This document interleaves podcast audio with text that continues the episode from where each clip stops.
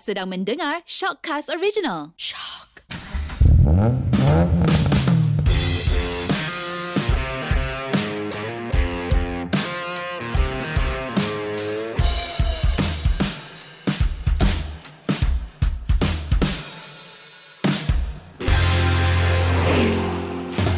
Hello, anda sedang mendengar Sub Gearbox di mana kita borak dan gosip semua perkara otomotif. Anda bersama saya, Ariwan daripada Driver.my. Dan saya Chris Eng dari BehindTheWheel.my. Okay Chris, kita dah 6 episod asyik you dan I. I tengok you, you tengok I. Ya, kita dua bersembang sahaja. Ah, sembang kosong habis kan? Kosong habis, mencela, eh, mencelarut ya? Men- Bukan? Bukan, ah, alright. Kali ni kita ada seorang tamu istimewa yang kita boleh katakan KOL otomotif kat Malaysia kan? Ya. Ah, Dia tak tahu datang dari mana tapi sekarang dia seorang yang macam tokoh. Ha, toko Toko. meletup kan. Meletup. Ah. So ini dia dalam tetamu kita kali ini itu Gan Yong Lee ataupun lebih dikenali sebagai Abang Gan Pandu Laju. Ya, terima kasih semua. Terima kasih everyone. Terima kasih Chris. Apa khabar Gan? Alhamdulillah sihat walafiat. Hmm. so macam mana kan? Alhamdulillah sebenarnya sihat dalam selepas kita PKP ni macam mana dulu?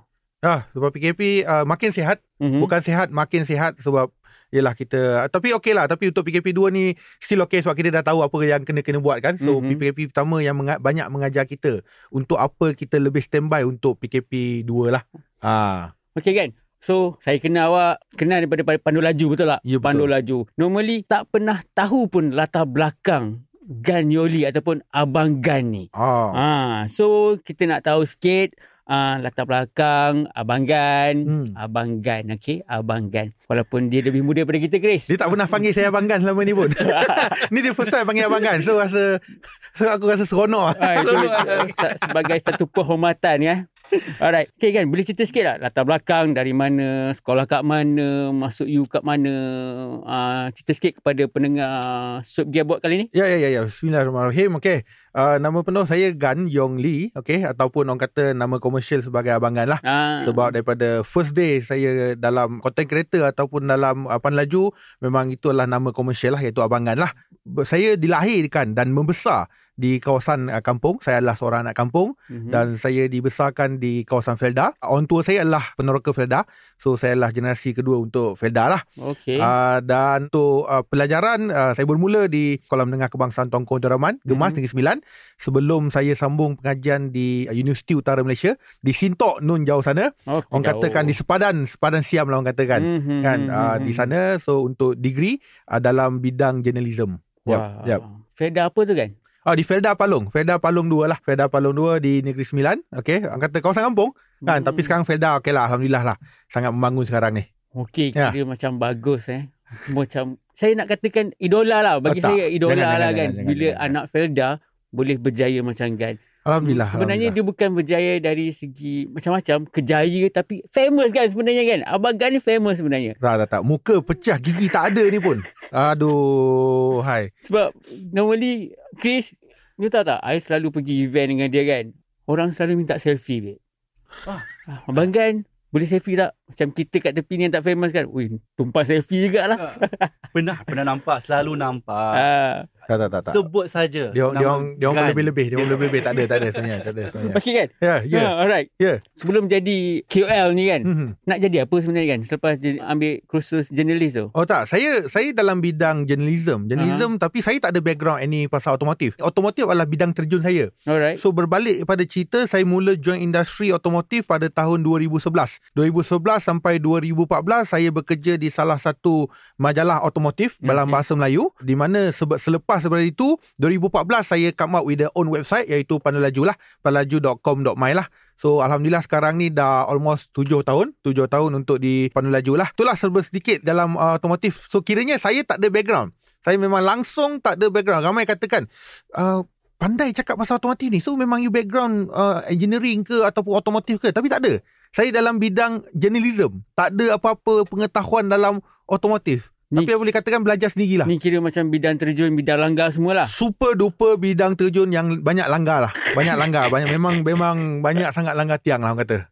Okey, okey, okey. Ya. Jadi Pandu Laja ni memang nama Gans orang ke macam mana? Oh tak, kira ikut kan uh, saya adalah pemilik dan juga founder. Saya adalah founder kepada ni Pan Laju lah. Mm-hmm. So pada 2014 uh, masa tu saya hanya dengan partner saya iaitu Hmm. Azhan. mm-hmm. So Azhan adalah co-founder ataupun dia untuk lebih pada konten. So Azhan uh, pada mula 2014 dengan saya dengan Azhan 2014 sampailah sekarang. So alhamdulillah orang katakan 2014 sebenarnya pada masa itu is a not serious punya business. mm-hmm. Okay, masa tu cuma orang katakan cuma suka-suka je sebab biasalah kita kan saya punya pemikiran pada masa tu 2014 saya rasa seronok apabila first saya boleh pergi event. Okay. Second saya boleh jumpa kawan-kawan.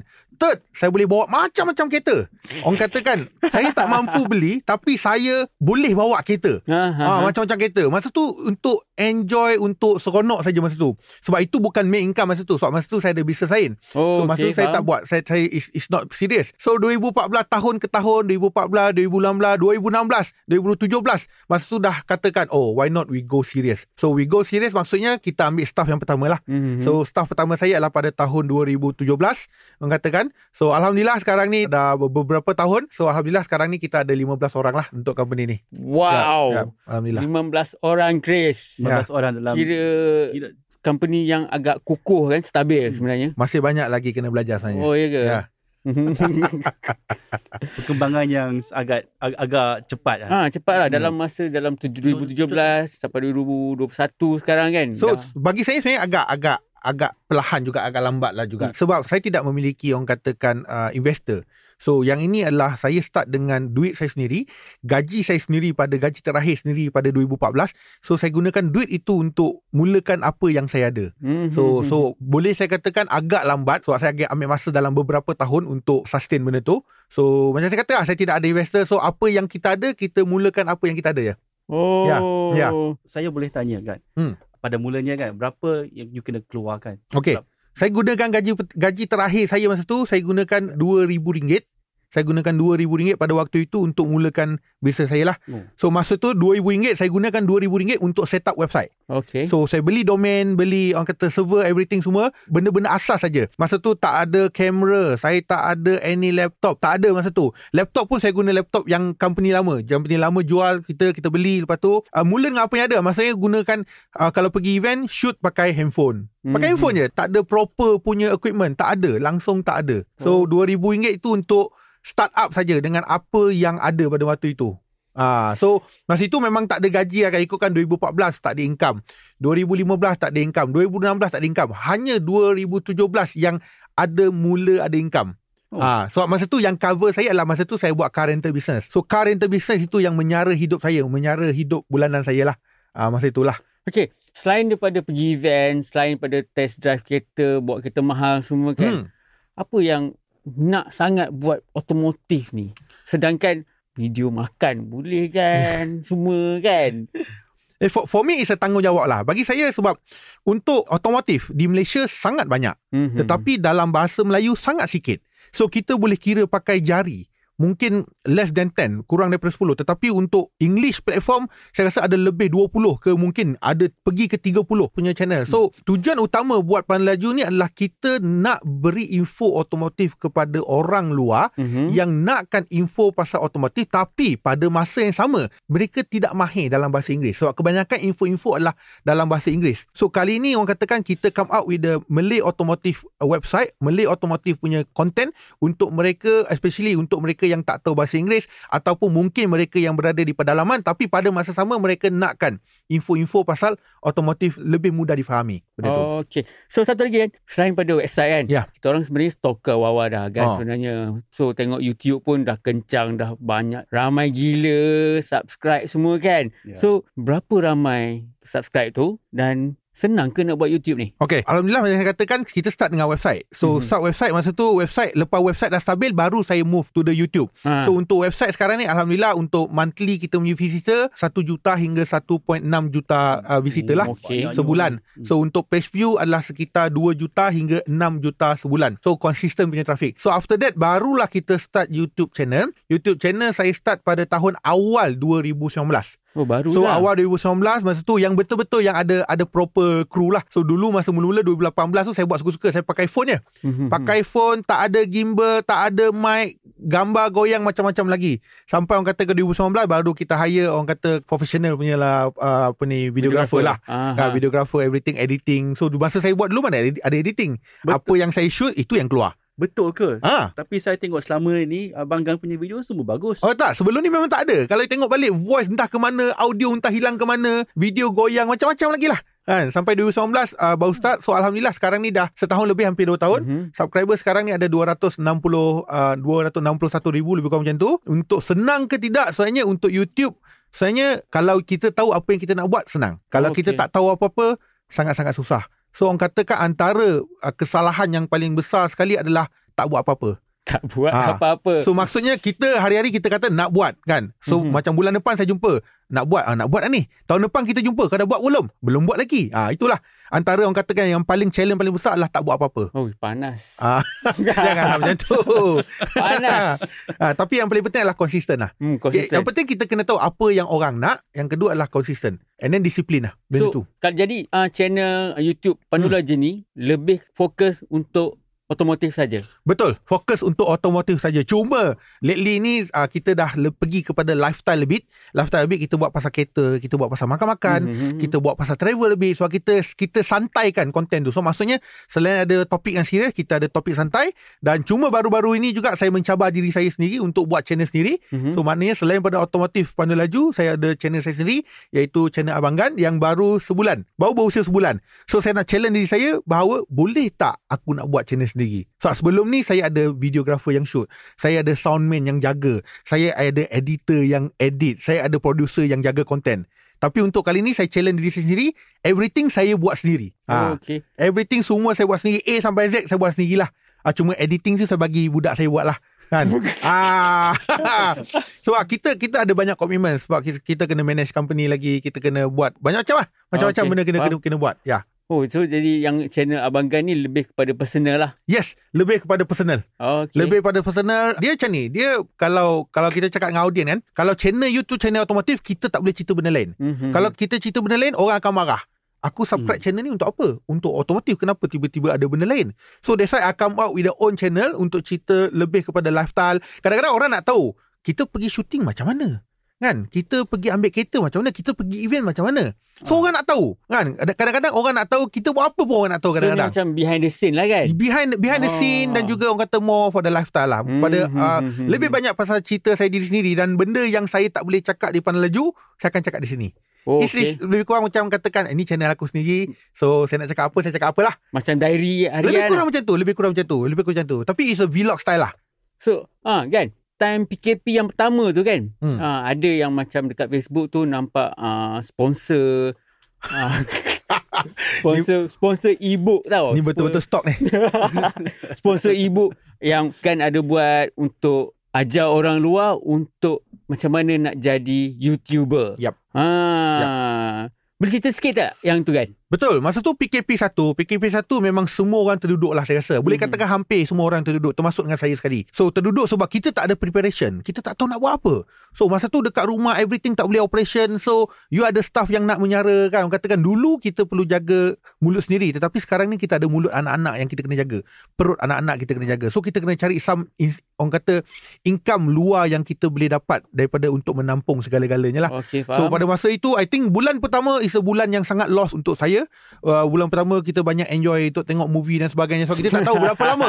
Hmm, Kita tak tahu berapa lama benda tu akan berlaku. Benda Betul. first time kita tak tahu benda tu. So orang kata agak terduduk lah. So first week, second week agak terduduk, third week akan terduduk. Lepas tu lepas tu come out okay, come out katakan okay aku must do something. Saya kena buat sesuatu untuk dapatkan duit. So macam mana dapatkan duit lah katakan masa tu. Masa tu memang kecoh semua orang nak jadi content creator. Sebab Mhm. masa tu kita kata dijajakan dengan macam-macam story yang katakan content creator boleh buat duit sekian-sekian. Orang ni boleh buat duit sekian-sekian. So that's why lah I come out katakan okay uh, ini adalah first, time dalam sejarah hidup saya saya buat ebook. So saya ambil masa lebih kurang hampir seminggu untuk siapkan ebook lebih kurang dalam 90 lebih pages. Saya buat ebook benda tu. Dalam seminggu. Eh, dalam seminggu. juga. Sebab kita dekat rumah kan. So Aha. kita kat rumah so memang buat ebook tak kisah sampai pukul apa sekalipun buat sampai pukul 2 3 pagi sampai terbawa lah mimpi. kan esok aku bangun, "Uish, aku mimpi buat benda ni." So memang kita kena buat benda tu. So banyak kita kena belajar dengan orang lain lah macam mana buat buat ebook dan sebagainya, macam mana format dia. So kita buatlah, kita buat ebook is a basic punya ebook.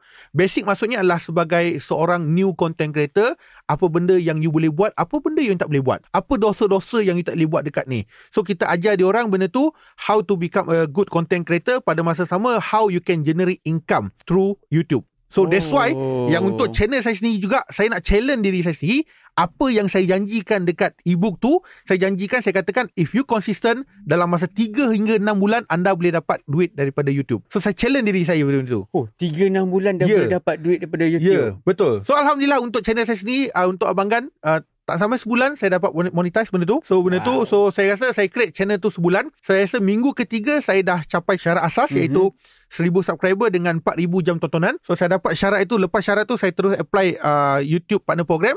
So dalam tempoh 2 hari saya dah dapat feedback katakan oh yes you are approved to a YouTube partner program. Maksudnya saya boleh generate income daripada YouTube. Oh. Ah tapi yang paling penting adalah sebenarnya kita jangan terlalu mengharapkan duit daripada Google AdSense. Okey. Kita kena mengharapkan benda-benda lain juga. Ah, faham. Ah. Bagi kita tips sikit kan? Dia bukanlah tip sangat benda tu. Tetapi kalau kita nak mengharapkan duit daripada YouTube benda tu. So YouTube tu income dia tak konsisten.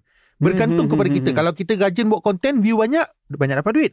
Kan? Kalau kalau kita malas masa tu, dapat duit je. Benda tu, benda tu orang kata dalam tidur pun boleh dapat duit. Sebab Okey. Contohnya kalau ada macam formula tak? Sama ada kita keluarkan banyak konten ataupun konten berkualiti. Yang Quantity ataupun quality. ah, itu- efektif tu. itu sebenarnya. bergantung kepada orang. Some yang katakan uh, kualiti saya tak bagus tapi view tinggi.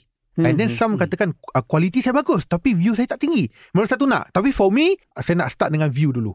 So walaupun kualiti tak bagus, tapi when once we get the traffic benda tu, kita dah ada income yang bagus, kita boleh hire team, kita boleh co- produce content yang bagus kemudian. For me, start dengan apa yang ada. That's why saya katakan start dengan phone, start dengan apa yang ada. Lepas buat benda tu dah dapat view tinggi, dah orang dah kenal, dah ada income masuk, baru kita invest on the equipment dan juga kita invest dekat talent. So lebih kepada konten, uh, lambatkan konten macam tu. Betul. Yes, for me kalau boleh konsisten benda tu. Benda tu yang antara key paling penting adalah konsisten. Konsisten tu macam mana kan? Konsisten adalah Setiap hari. con- contohnya ada yang katakan okay, aku punya aim aku nak keluar content every day. Okey. For me macam saya saya punya aim adalah seminggu tiga kali, tiga video. Mhm. So nak tak nak kita kena cari konten. Kalau tidak, kalau kita tak disiplin, kita akan kata, oh sebulan ni kita keluar lah. Uh, bulan depan malah lah. Kan, bulan satu keluar lah. So mana dalam setahun? Jangan, jangan terasa pula. Eh, terasa juga ni. Kan? So maksudnya Last 2 tahun lepas video ni. kita ada aim. Kita ada aim. Maksudnya kita ada konsisten, kita ada disiplin benda tu, barulah kita boleh capai benda tu. Kan? So normally tak ada benda yang senang. Yes, memang tak ada benda yang senang pun. Nothing. Tak ada benda yang senang. Hmm. Ha, Tak ada benda yang tak senang ada benda tu. orang kata apa tu? Work smart semua tak ada. No, work smart ada. Tapi kita kena tahu, kita kena tangkap dulu apa dia punya main dia tu untuk jadikan dia work smart. Hmm. Ah, kita kena tahu dulu. Macam balik kan katakan tadi kan, kita jangan mengharapkan duit pada Google SM. Kan? Kita perlu harapkan daripada paid-paid content juga. So apabila kita ada apa satu pesanan penting untuk saya adalah you if you want to become a content creator, please make sure you jadi content creator yang boleh memberi manfaat kepada orang. So Hmm. maksudnya apa benda yang kita buat orang akan ikut. Kalau kita buat benda baik, alhamdulillah orang akan ikut. Kalau kita buat benda jahat, orang akan ikut kita buat benda jahat. So to become a content creator, kita kena jadi seorang content creator yang bertanggungjawab. Make sure kita apa yang kita sampai tu adalah benda yang bagus. okay, untuk faham. orang boleh ikut benda yang bagus. Oh. Ha, Jangan jadi benda yang tak bagus. Sebab if you as a content creator, apabila you dah dikenali, orang katakan you pergi toilet pun orang orang tegur. You tengah nak kencing, orang katakan you nak buka zip, orang sebelah boleh tegur. Eh, abang kan? so, sampai tahap macam tu. Oh, So, pernah, pernah ada. Pernah, memang pernah benda tu. So, apa orang katakan to be content creator, kita kena jadi satu benda yang bagus untuk orang. Apa-apa yang kita kena buat, kita fikir dulu. Hmm, hmm, Betul hmm. tak betul aku buat ni? So kita ni macam uh, jadi Perhatian orang. perhatian orang lah. Yes. Perhatian orang. Oh, okay. So, benda tu lah. Orang katakan Jadi, Jadi- tak boleh nakal sangat lah. tak boleh lah. Pandai-pandai hidup lah.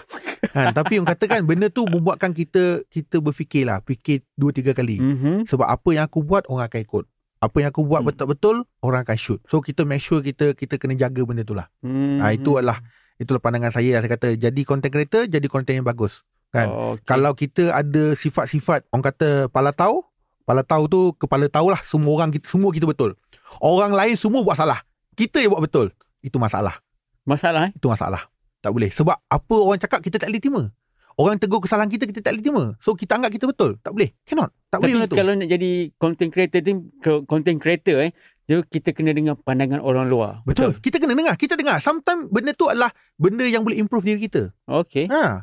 ha. Yang kedua adalah tak boleh hati tisu lah. Oh, Jan, macam mana you handle dengan komen-komen warganet atau netizen ni? Okay.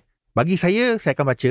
Mm-hmm. Semua komen saya akan baca. Saya akan respon yang saya boleh respon. Tapi kalau orang kutuk benda tu, kalau saya rasa terlalu melampau yang boleh mendatangkan pergaduhan, Mhm. kemarahan antara follower-follower, saya akan padam. Oh, okay, yang ada mencarut, saya akan padam benda tu. Tapi setakat dia kutuk saya, dia kata gemuk, kan? Dia kata muka pecah, gigi tak ada. Eh, okay Saya je. okey je. Handsome tengok ni. Saya okey je. Saya tak ada masalah. It's not my problem. Peduli apa benda tu kan? Okay, So faham. orang ni cakap pandai Kadang-kadang orang haters-haters ni Yang perlukan perhatian Dia nak kita beri perhatian kat dia Dia nak kita kom balas komen dia Apabila kita balas komen dia Dia sangat suka Dia happy Hmm. Dia happy Tapi itulah As a content creator Apabila you sudah ada Nama ataupun Followers sendiri Okay. Kadang-kadang benda tu Tak perlu you yang ke hadapan Untuk explain You punya follower-follower Askar-askar you yang setia Yang ikut you selama ini Mereka akan datang Tolong backup Oh, faham? Yes. Orang yang follow kita lama je saja dia akan tahu kita kita ni jenis macam mana. Biasanya orang komen macam tu orang yang baru follow. Yang tak mana-mana dia nampak benda tu, dia komen benda tu ah, macam tu lah. Oh, tapi, tapi mm, memang kena hati keras lah. Betul macam saya kata lah syarat kedua tak boleh hati tisu. Hmm. So siapa-siapa hati tisu tak sesuai untuk jadi content creator. Hati tisu maksudnya adalah dia nampak komen kecaman sikit dia dah down. Dia No. down, Kebanyakan memang ada eh kan? ada. Dia down, lepas tu down dia tak buat content lah. Okay, this is enough for me. Okay. Saya tak boleh benda tu. Ha, Hmm. So, for me, kalau if you are not too strong, uh, jangan baca komen. Biar je. Tapi tak bagus juga. Kita kena balas juga. Kita kena make something benda tu. Dan satu lagi penting adalah, kita perlu pantau segala komen-komen kita. Baru-baru ni ada kes di mana salah satu media dikena saman akibat ada komen-komen yang berbau fitnah. Mhm. Walaupun komen itu bukan dikeluarkan oleh diri dia, tetapi audien yang keluarkan komen, follower yang keluar komen, tapi kita tak monitor, kita tak delete benda tu boleh mendatangkan kemarahan orang lain. So benda tu adalah jadi satu kesalahan. Oh. benda yang baru betul, ni. That's why, that's why penting lah. Kena kena Kena kena, monitor selalu lah. kena monitor. Sebab orang suka tahu apabila kita balas. Contohnya lah kan, saya minat seorang artis ni. Kan, lepas tu saya saya komen kat dia, dia reply. So saya akan suka. Weh, dia reply lah. Biar betul dia reply. So automatically kita akan rasa appreciate. Apa yang kita komen, weh, dia, dia reply lah. Dia beri perhatian kat kita lah. Paling sekurang-kurangnya kalau tak reply komen pun bagilah love, emoji-emoji. Okey. Ah, macam tu. So kita ap- apa-apa yang orang komen so kita kena reply untuk ada satu ah, Engagement. ah, Engagement. komunikasi antara dengan audiens lah. Mas, mas, mas. Hmm, Tapi hmm, kalau sampai satu tahap Kalau dah Orang katakan Kalau mungkin you dah level Memang mantap punya Sekali komen masuk Berpuluh-puluh ribu Kita memang tak sempat lah Kita ada kerja-kerja lain Mana yang kita sempat Kita tengok Benda tu ah. Okey kan, sampai sini saja. Hmm. Terima kasih kan. Normally dah memang banyak nasihat-nasihat abanggan kepada saya sendiri pun kepada Chris Ya, kita, saya saya rasa Gan dah bagi kita banyak inspirasi untuk jadi Alhamdulillah. jadi YouTuber content kan. creator untuk Alhamdulillah. untuk untuk jadikan diri sendiri lebih baik daripada Ha. apa yang kita buat sekarang. Tapi tapi kita tak boleh fokus kepada YouTube sajalah Kita perlu fokus pada Social media Hmm. yang sedia ada juga Gan, sekarang ni kita berada di penghujung. Jadi saya, Eriwan dan Chris ingin mengucapkan terima kasih banyak-banyak kerana Gan dah bagi banyak info kat kita orang sebenarnya. Info dengan inspirasi Ha. untuk. Terima untuk kasih. kita jadi lebih baik, untuk buat konten yang lebih baik, lebih bagus. Ha, jadi kita Hmm. pun macam tumpang famous Gan kan Chris? adalah Memang tumpang famous. Tak adalah Kalau kita jadi famous itu, saya, kita saya, kena terima kasih abang. saya yang lagi. menumpang saya Saya yang menumpang saya kan Eh. Terima kasih juga jemput saya benda tu Promo sikit Jangan lupa subscribe channel Sepanda Laju Jangan lupa subscribe channel Abang Gan Dan jangan lupa juga Follow Soap Gearbox di aplikasi Shop Alright, Wah. terima kasih. Terima kasih. Assalamualaikum Shock